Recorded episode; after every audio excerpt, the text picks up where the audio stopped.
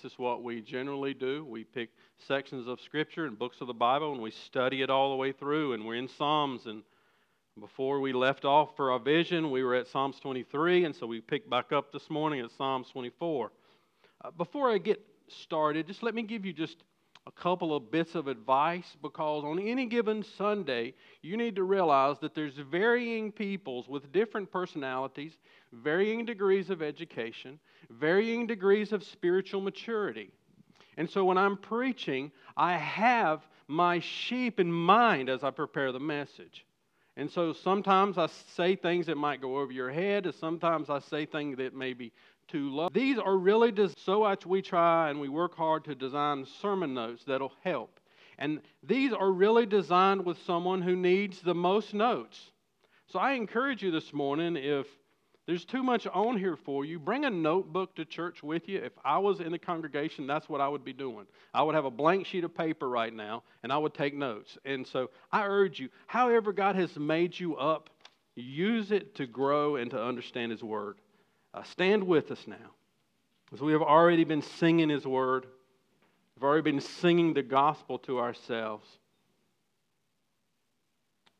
Let us write our minds and our hearts and pray for His mercy to understand and to receive the beauty of God's Word. The Psalm of David in verse 1 says, The earth is the Lord's, and the fullness thereof, the world and those who dwell therein.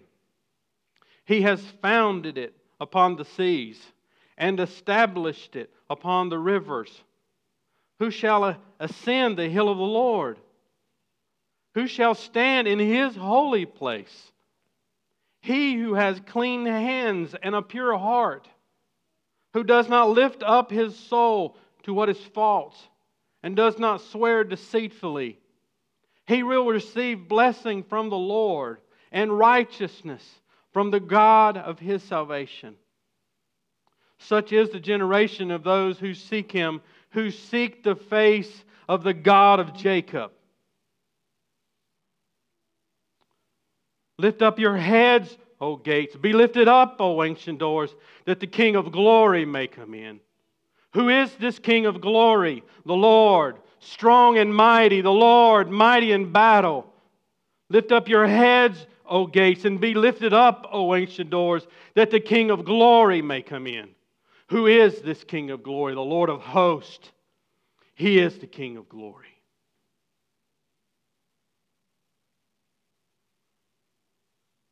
So, God, as on that day where you entered the King, your kingdom, those gates, we stand in silence this morning of who you are. Oh God, our Father, who sent your Son, grant to your people today to see who your Son is what your son has done, and where your son now sits. Grant to your people rest to understand one day your son will stand up. And when he does, it will be absolutely wonderful and absolutely terrible. God grant peace to your people whom you have redeemed for your glory by your Son. And grant it through your word today, through the power of your Spirit. Work among us. In Jesus' name, amen. So, anytime you start a psalm, it's helpful to sort of, before we dive in, sort of get your bearings, bearings on what is this psalm. As we know, this is Hebrew poetry. It's written like poetry. Would have been a hymn. This hymn celebrates God's kingship, especially as it relates to his people. Again, we see in this Psalms the word the Lord, which is Yahweh. We see this morning that he is the creator king and a warrior king. It leads us, should lead us to one conclusion that he must be worshiped. Now, the way the poetry works here is there is groups of related lines. They call them strophes. This helps you. Not unlike what Pastor Mike is talking about as they write music. There's an art to that. So it is in this poetry. We'll see that in a minute. The Jewish Talmud, not scripture, but helpful, explains that the Jewish people had a psalm for every day of the week. The reason they did, one of the reasons, was when they were in Babylonian captivity, the gods, the multiple gods that they worship, would worship different gods in different ways every day of the week. So, to combat that culture that they lived in, they would pick a psalm, and this was the psalm that they would sing liturgically on Sunday. But in the Christian tradition, it is far more specific. This, is a, this was sung on Ascension Day, which is 40 days after Easter. This is because believers have always known that the King of glory has a name, and he alone is to be worshiped. You see, good theology always brings the man to his knees because it is there he repents, and it is there he is given the privilege of worship. So we want to see this is the way it works, brothers and sisters. I hope you see it this morning. As you get a clearer picture of God, you will also get a clearer picture of yourself. And it will be both wonderful sometimes and very confusing at other times. That I need to worship this God, but how do I worship this God? And it is that when the good news is good. So I want us to see this morning very simply this, this song is broke up into three parts. First, the King of glory is sovereign over the universe then the King of glory must be worshiped, but he must be worshiped in the way that he prescribes. Then the King of glory himself prepared a way so that we might enter into his presence and rest. So I want us to see, look at verse 1 and 2 to start with. The King of glory is the sovereign of the universe. Verse 1 The earth is the Lord's and the fullness thereof, the world and those who dwell therein. I want us to see to start with that the King of glory has sovereign ownership. He is sovereign and he has ownership. He is absolutely sovereign. I heard a pastor one day preach a whole sermon saying that the word sovereign is not in the Bible. You know, and I'm sitting there going, do we know what a king is? You see, a sovereign is a person who has supreme power and authority. And so I would say again the earth is the Lord's and the fullness thereof, the world and those who dwell therein. He is absolutely sovereign. Psalms 136, and this is just one. I mean, you could have just thrown almost a dart on a dartboard with the scripture on it and sing this. Psalms 136, verse 5 says, To him who by understanding made the heavens, for his steadfast love endures forever. To him who spread out the earth above the waters, steadfast love endures forever. The very earth that you stand on today is not yours, it's his. The very air you breathe is not yours, it's his. He is absolutely sovereign and he has absolute ownership. Look at the word fullness. And the fullness thereof. The fullness could mean its harvest, its wealth, its life, even its worship. The point is the fullness is that He is the owner, everything in it. He is the possessor of it. He owns it all. Look at the end of verse 1 the world and those who dwell therein. He's not just the owner of the world, He's the owner of you. This is really important because these Psalms have parallels. They're broken up oftentimes in these two or three lines, these related lines that are related to each other. I want you to see it. So look at verse 1. The earth is the Lord's. Now look at the second line in verse 1. The parallel to that is the world. So the earth is the Lord's. The world is the Lord's. Now look at the second part of verse 1 the fullness thereof. You see that? Now look at the second line. The parallel section of the words of that is, and those who dwell therein. So when you put the first line and the second lines, the parallels together, the earth is the Lord's, the world is the Lord's, the fullness of the world, and those who dwell in it. This is the way it was written so that we can understand this holistic nature of God's sovereignty and his ownership over all things. This is all through Scripture. Isaiah 45, verse 18, teaches us this. It says, For thus saith the Lord who created the heavens, He is God who formed the earth and made it. He established it. He did not create it empty, He formed it to be inhabited. Then God says, I am the Lord, and there is no other. Not only is He the sovereign owner, this King of glory created an orderly world.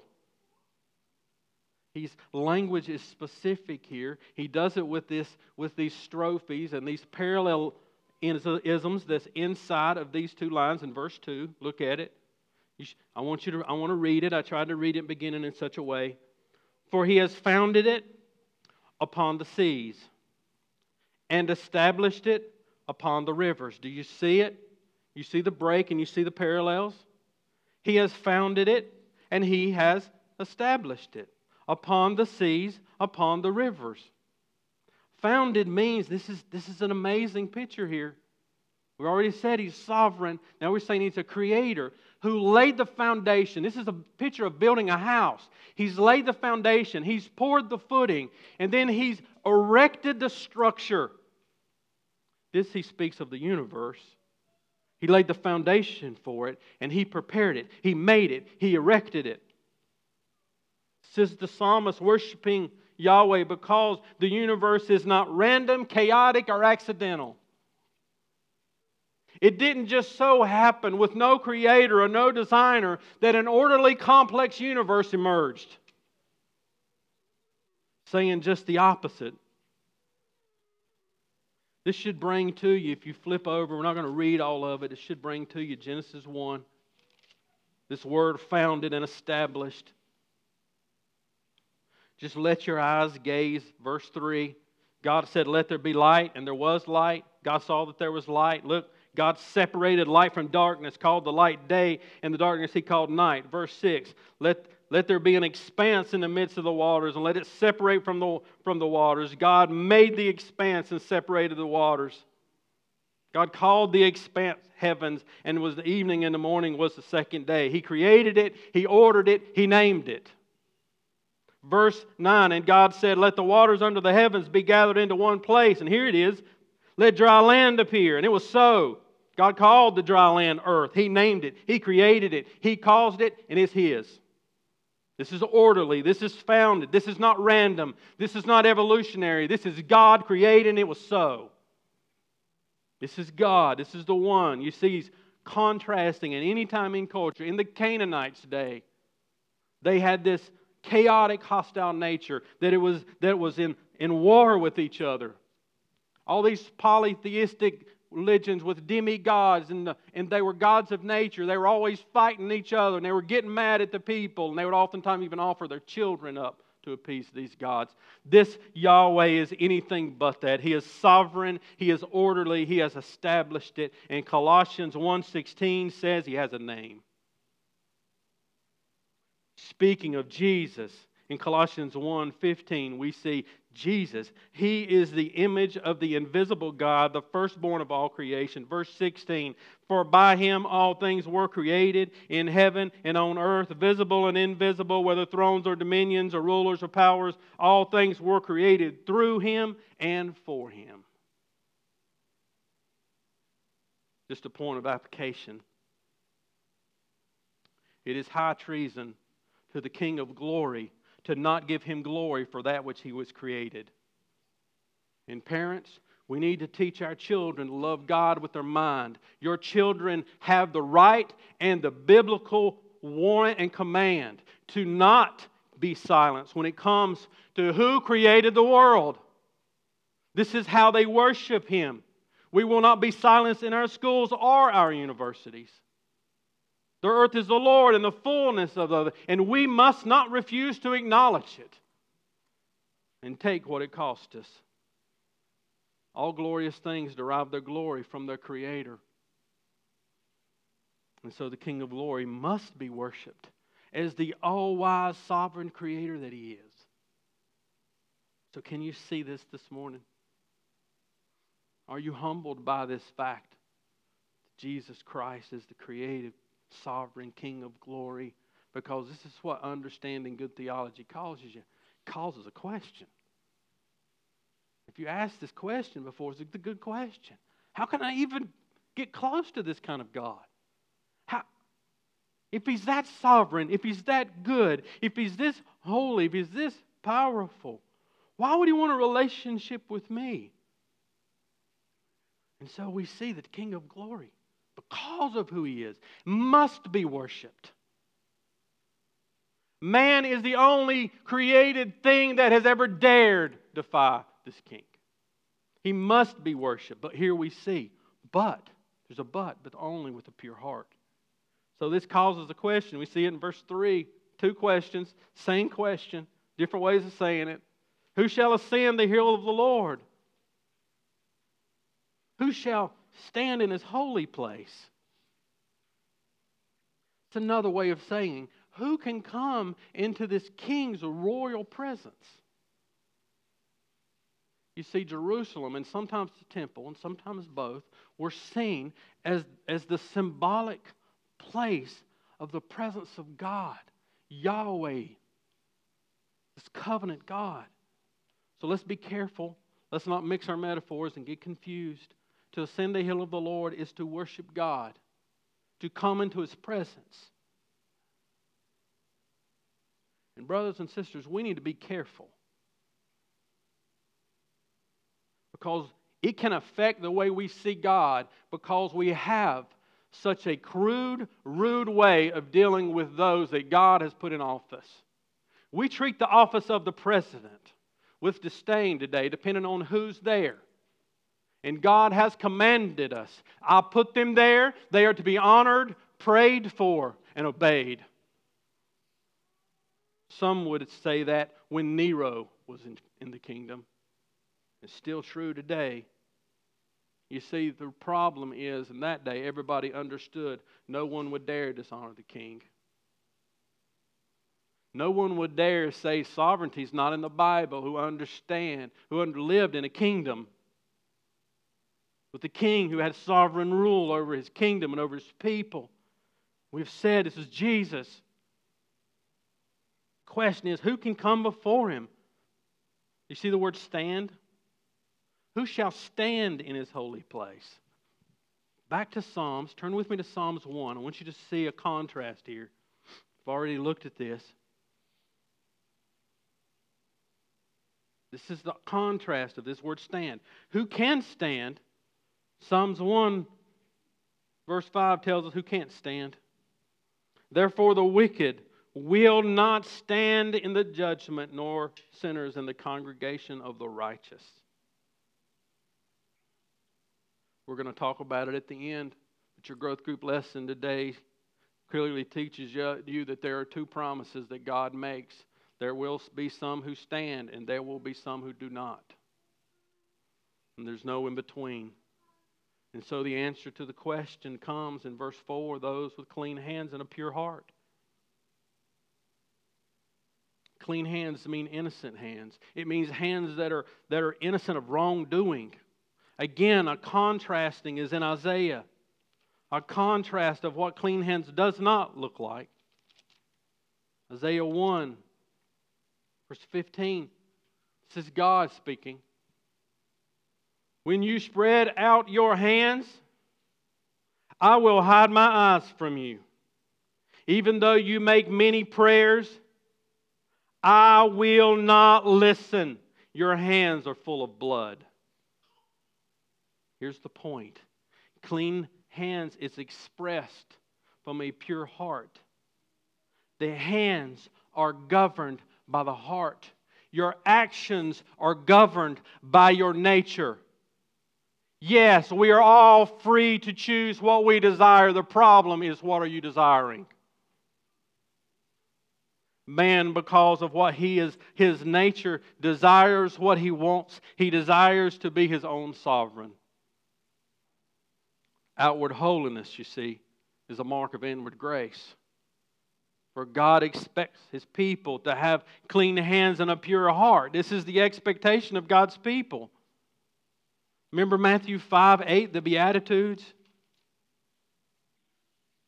Matthew 5, verse 8 says, Blessed are the pure in heart, for they shall see God. Remember when we went through Matthew a good many years ago? We said, When you see, for they shall see God, well, you can read, For they and they only shall see God. Proverbs 23 7, like the King James here, says, As a man thinks in his heart, so is he. Spurgeon always has a way with words. He says, Dirt in the heart throws dust in the eyes. This pure heart has an action. You see it in the end of verse 4 who does not lift his soul up to what is false and does not swear deceitfully. A pure heart has a, has a contrast. It is to have a pure heart means to hate all that is hypocritical all that is not authentic. That's why Jesus had the harshest things to say to the most religious, the posers. We should be truth bearers and truth seekers. This is why he uses this negative example. Not to lift up. You know what lift up means? It means to seek it. That people who are going to live in his presence are not supposed to seek what is false. What are they supposed to seek? Well, look down with me at verse 6. Such is the generation of those who seek Him, who seek the face of the God of Jacob. This is what the people of God do. They seek Him. Loyalty to God that begins in the very nature of man. Single mindedness, devoted to Yahweh and to Him alone. Some said perhaps no place in Scripture is such a picture of the true character of a true Christian. So listen today, because many people seek blessings from God. Those who seek Him and not His blessings receive His blessings because they receive Him you seek his blessings, you will prostitute your God. He desires those who seek him. His blessings come with him. You see, there's an important pause we must take now as believers. Christian, Christians are by nature as vile as any other person. It is a heinous doctrine. It is an ignorant doctrine that would dare teach that those that are saved are saved because their nature was a little less vile than those that are not saved. Absolutely not. Ephesians 2 9 says, By grace you were saved. You are not drowning in the ocean, you are dead at the bottom. You are not almost sick. You are not terminal. And you needed someone to give you the right medicine. You were the dry bones laid on in Ezekiel that it took God and His Word through the Spirit to put you back together again. That's who we are. We are, verse 5, grace receivers. Grace receivers. He will receive blessings from God, He will receive righteousness. You see, those the parallel again. Verse 5, first line, he will receive blessings. Second line, and righteousness. Those are parallel to each other. Second part of verse 5, first line, from the Lord. Who's the Lord? Second line, the God of his salvation. You see, in God's saints, grace alone reigns supreme. They ascend the hill as receivers, not givers. You don't bring anything to God. We only ascend the hill because of what the King has given us. We wear what we have received. We do not wear what we've earned. It is grace. They receive righteousness, which is mercy and justice, and they receive blessings, which James says, any good and perfect gift that comes down from the Father of lights, where there is no shadow due to change. I want you to see this, though. You got to go to Revelation. Revelation, such a deep but beautiful book. If you want a book that reminds you that you are not God, read Revelation. Revelation 22, 14, and then try to hold your place. We're going to come back here in just a second. I want you to see something. First, I want you to see what we've received. Revelation 22, verse 14. Blessed are those who wash their robes so that they may have the right to the tree of life and that they may enter the city by the gates. Mm. Who shall ascend the hill of the Lord? We've been studying it for six weeks. Only the redeemed. Only the redeemed. Only those that have received righteousness as a gift. So, the answer to the question, who shall ascend the hill of the Lord? After examination, is do I have clean hands? Do I have a pure heart? Do I seek God or what God can offer me? We would have to come to the understanding that no one can enter into God's presence. As a matter of fact, if you haven't come to that conclusion, you've not really seen God. Psalms 14, flip back there. He's already said this one time. Matter of fact, Paul in Romans comes back to this. The fool says in his heart, There is no God. They are corrupt. They do abominable deeds. There is none who does good. Look at verse 2. The Lord looks down from heaven on the children of man to see if there are any who understand, who seek after God. They have all turned aside. Together they have become corrupt. There is none who does good, not even one. There is no good news unless we are clear with the bad news. So great a barrier it is between you and God that God had to send a warrior king to prepare the way for us.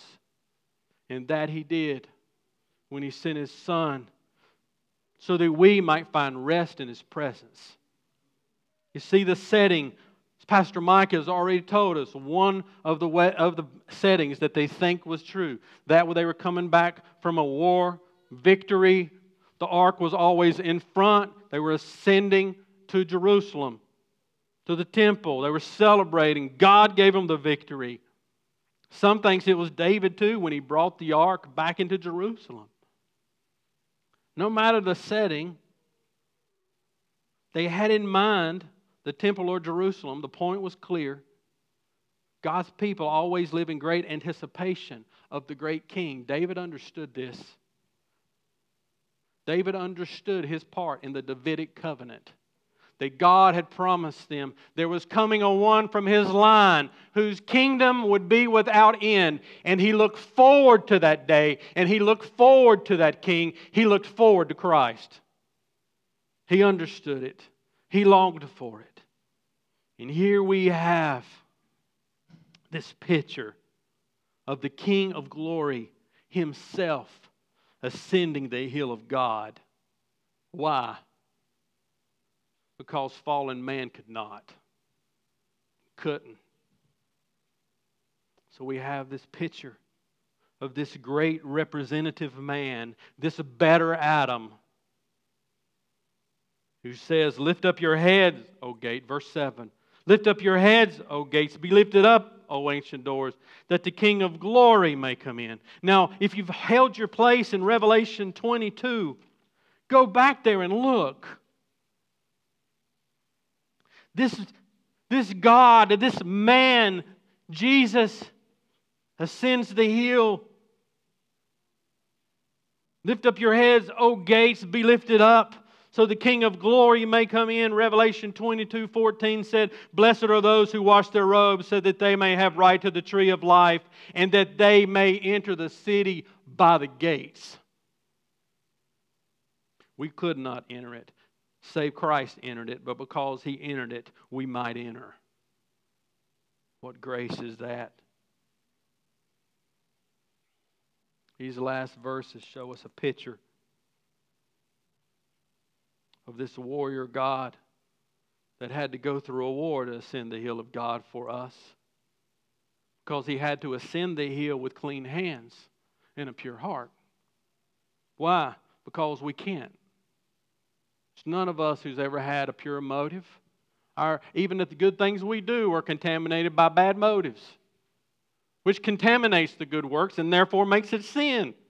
We needed someone to go before us. This was Christ.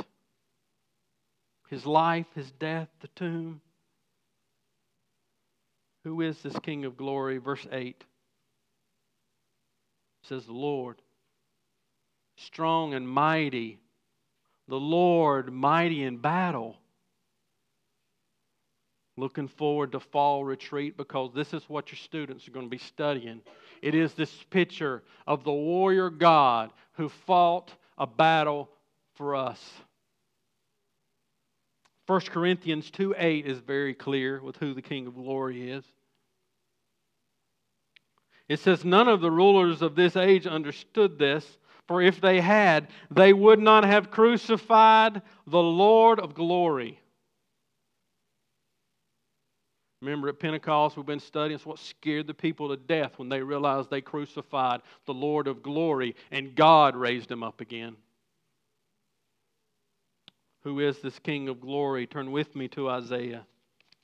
You need to see this if you've never been to a point, brought to a point of weeping over this text, you don't really understand it.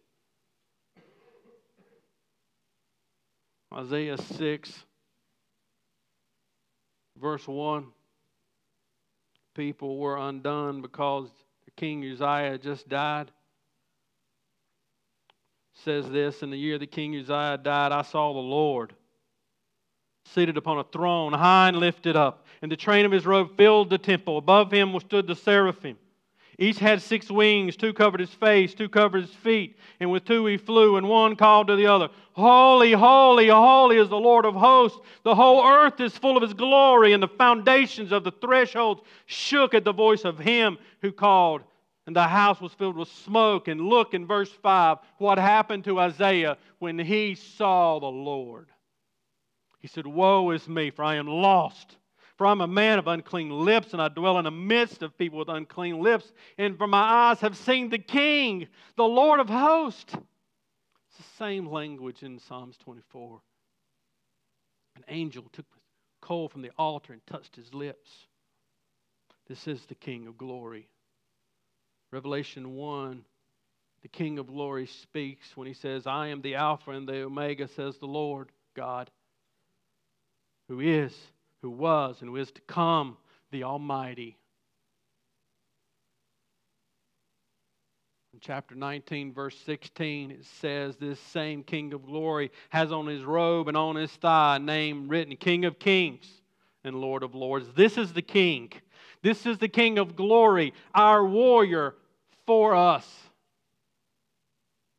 He fought the battle, you see. Why are we thinking we're still fighting it? Christ has fought the battle. He has already ascended the hill. The battle's won. You see, you know a warrior by the battle he has fought and won. That's how you know a good warrior. It's not the shirt he wears. Look, I'm a warrior. No, show me your scars. Show me, show me the battles. Which battle did Christ fight for us? Just sin death, hell, and the grave. And he won it all. And yet I know it's possible and should be even likely that we could, someone could be sitting here saying, I should never enter heaven. I, I don't have clean hands. I don't have a pure heart. That's right, you can't. But Christ has already entered it for you. So we look to Christ. He's already climbed the hill. He went in as a forerunner before us. The gates have been opened for all who follow him.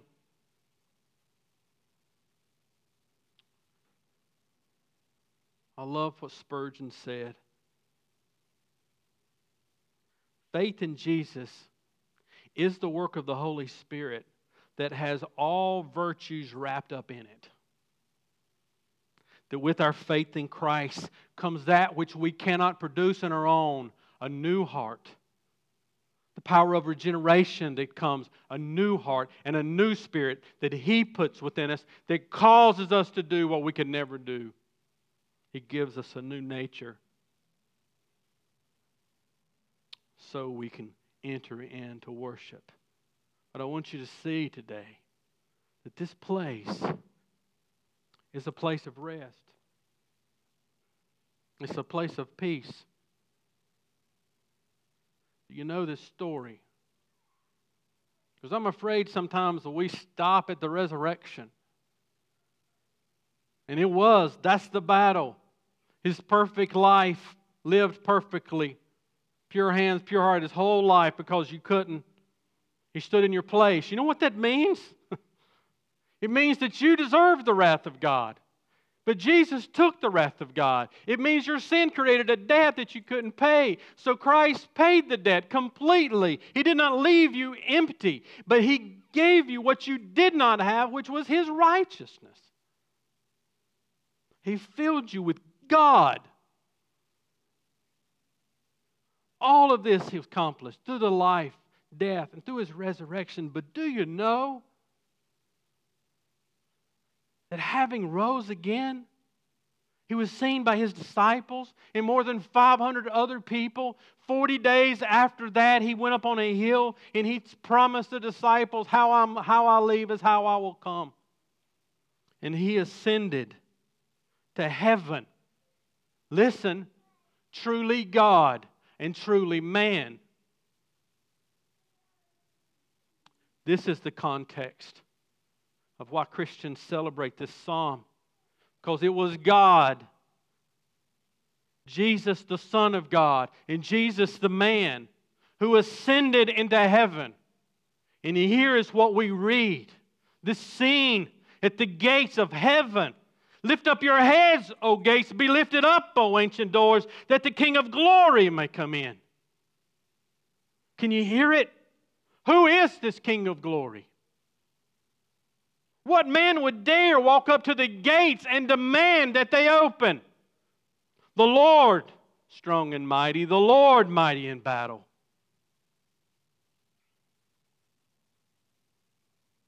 For the first time in all of history, the gates of heaven opened up for a man. Good place for a Selah. Because don't you know there was silence in heaven when Jesus, the man, and Jesus, God, walks up to the throne and ascends it and sits down.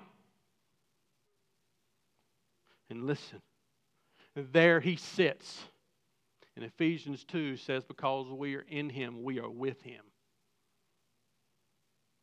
This is the authority that he speaks of in Matthew 28. It's the authority of what the Bible calls in verse 10 the Lord of hosts. You know what that means? The Lord of armies. Actually, be translated of what we say, the Lord of Sabaoth. We call the Sabbath day a day of rest, but understand it's what Scripture says. Romans 4:29 says he was delivered up for your trespasses and raised for your justification because he went to war is the only reason we can have rest. Need to understand this. Today is a day that you should be celebrating the finished person and work of Christ. And you can take a nap if you want to and not celebrate that fact. That's the point. It's a day that we celebrate that this presence of the divine warrior in my life right now brings me peace and brings me rest. This battle is over. And I don't have to fight it. The victory is won because He's already won it for me. All that remains, listen, it's the picture that made them write the song all that's left is the procession into the kingdom. And this, he says, one day, when I stand up, I am coming to get my own. The question today is Are you prepared to meet him? Growth group text is, Re- is Revelation 19. Let's flip there.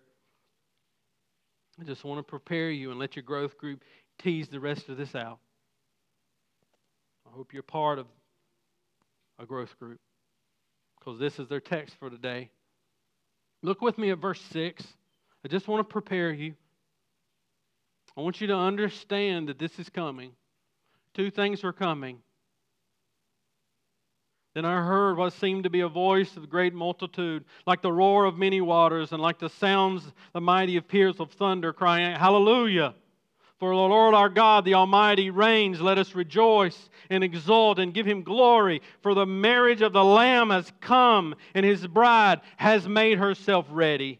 It was granted her to clothe herself with fine linen, bright and pure. Isaiah 54, verse 5, just listen, says, For the Maker, for your Maker is your husband. The Lord of hosts is his name. The Holy One of Israel is your Redeemer. This is so beautiful if you understand the storyline of the Bible. The more we long to be with Him, the more we desire to be like Him. Are you seeking Him? Or are you only seeking His blessings? What does the bride seek? What does she seek? The groom. He's the one we seek. Don't seek what he offers, seek him. And when you find him, you will get what he offers. I'm concerned if many of us are even following the real Jesus. Because we don't come to church and read these, these Psalms and these scriptures that talk about His sovereignty. We have a mud puddle Jesus. Mud puddle Jesus. You know what He is? He's just that guy that stands at a big mud puddle that you can almost jump over, but you really don't want to get your shoes wet. So if, if you take a run and jump and you work real hard and you give all your might and you do everything you can do, he just reaches out his hand, and, and if you reach out your hand, you can take his hand and he'll help you jump over the mud puddle.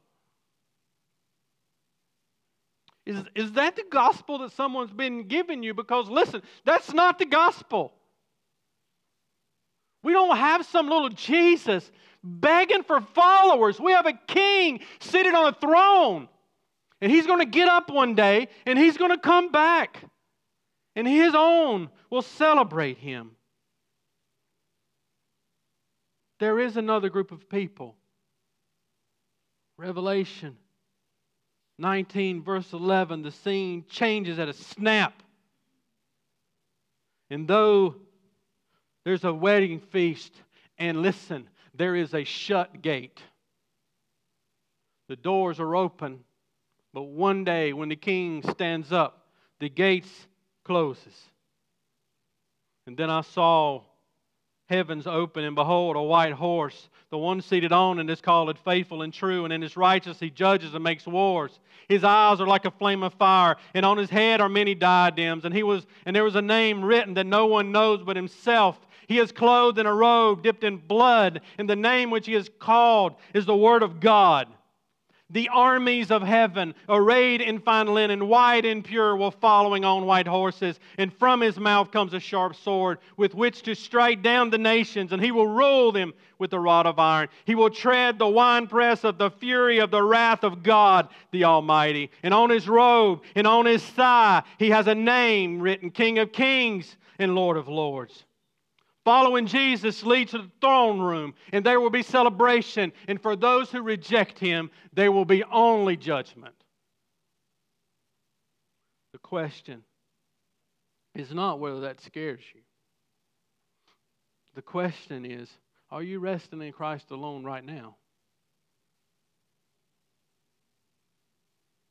I'm concerned that too many of us was said, just pray this prayer and you won't go to hell. What is that? Because it's not Christianity.